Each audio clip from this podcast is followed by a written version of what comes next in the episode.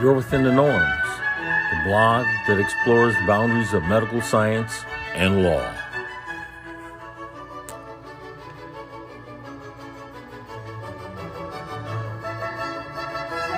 By Norman J. Clement, RPH, DDS, Norman L. Clement, Pharm Tech, Malachi F. McCandle, Pharm D, Belinda Brown Parker, in the spirit of Joseph Salvo Esquire Incorporated. T. Spirit of Rev. C.T. Vivian, Jelani Zimbabwe Clement, B.S., MBA, in the spirit of the Han. Patrice Lumumba, in the spirit of Erland Clement, S.R., Walter F. Wren III, M.D., Julie Killingworth, Leslie Pompey, M.D., Christopher Russo, M.D., Nancy Seafilt, Willie Gignard, B.S., Joseph Webster, M.D., MBA, Beverly C. Prince, M.D., Fax, Neil Anand, MD, Richard Call, MD, Leroy Baylor, J.K. Joshi, MD, MBA, Adrienne Edmondson, Esther Hyatt, PhD, Walter L. Smith, B.S., in the spirit of Brom Fisher, Esquire, Michelle Alexander, MD, Kudjo Wilding, B.S., Martin Njoku, B.S., RPH, in the spirit of Deborah Lynn Shepard, Barris E. Muchett, Strategic Advisors. We are not powerless, and through our videos, writings, and photographs, we will expose the abuses and tyranny of United States Drug Enforcement Agency.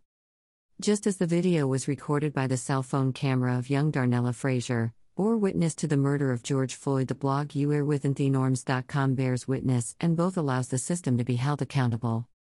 We are healthcare providers, physicians, dentists, pharmacists, not street drug dealers. Harvey Jenkins, MD. Excerpts from the Kansas Law Review. Volume 67, page 961. Definitions matter. A taxonomy of inappropriate prescribing to shape effective opioid policy and reduce patient harm. Kelly K. Dineen. The reasons that opioid policies sometimes do not address underlying issues or even cause more harm than good are complex. The policy's good intentions over the actual consequences. Some policies likely fell prey to the intentions heuristic, i.e., the implicit privileging of a policy's good intentions over the actual consequences. Some policies are based on simple misunderstanding and miscommunication of the evidence.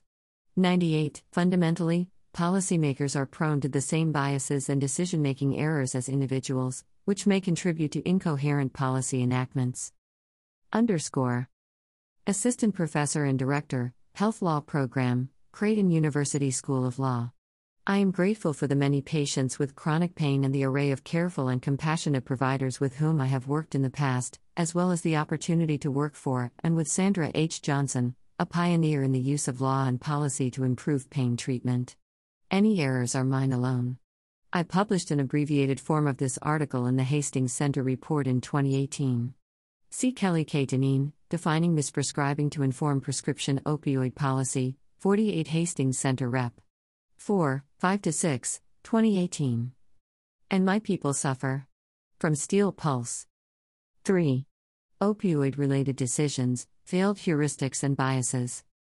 The opioid crisis is too often explained in oversimplified narratives and sound bites. Every decision about opioids is wrapped in robust cultural, moral, and political narratives about the meaning and value of pain and suffering, the nature of addiction, the relationship of the practice of medicine to the treatment of addiction, and the state sanctioned stigmatization of substance use through criminalization. These factors make stakeholders involved in opioid prescribing policies more susceptible to bias and faulty decision making. One reason may be an adherence to the precautionary principle, i.e., that regulators should take steps to protect against potential harms, even if causal chains are unclear, even if we do not know that those harms will come to fruition, which Cass Sunstein has described as literally incoherent and providing an illusion of guidance only. Cass R. Sunstein, Laws of Fear, Beyond the Precautionary Principle 4 to 5, 2005. Underscore. 1. See, for example, Gary M. Lucas Jr. and Slavisa Tasic, Behavioral Public Choice and the Law, 118 W. Virginia L. Rev. 199, 218 23, 2015. For example, the media and policymakers continue to spread a narrative in which those harmed by opioids are people who received a prescription from their provider. See, for example, Painkillers Driving Addiction, Overdose, Naval Safety Council, https colon slash slash www.nsc.org slash home safety slash safety topics slash opioids https colon slash slash perma.cc slash 688 n4x3 last visited march 22 2019 many adults are prescribed opioids by doctors and subsequently become addicted or move from pills to heroin. Controlled substances quotas 83 fed. Reg.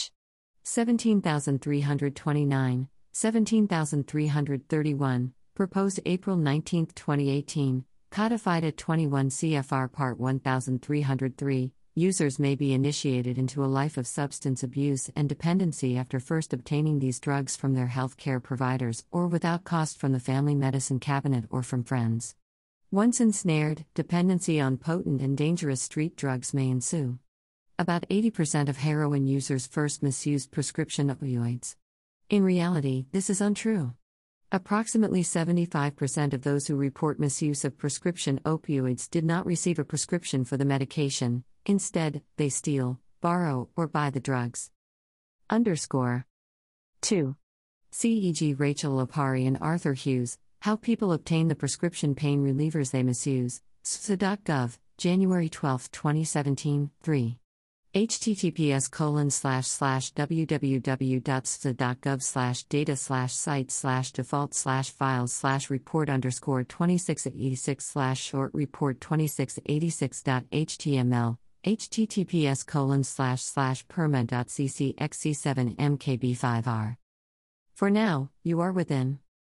You are within thenorms.com, Wynton Marsalis Concerto for Trumpet and Two Oboes, 1984. The Norms.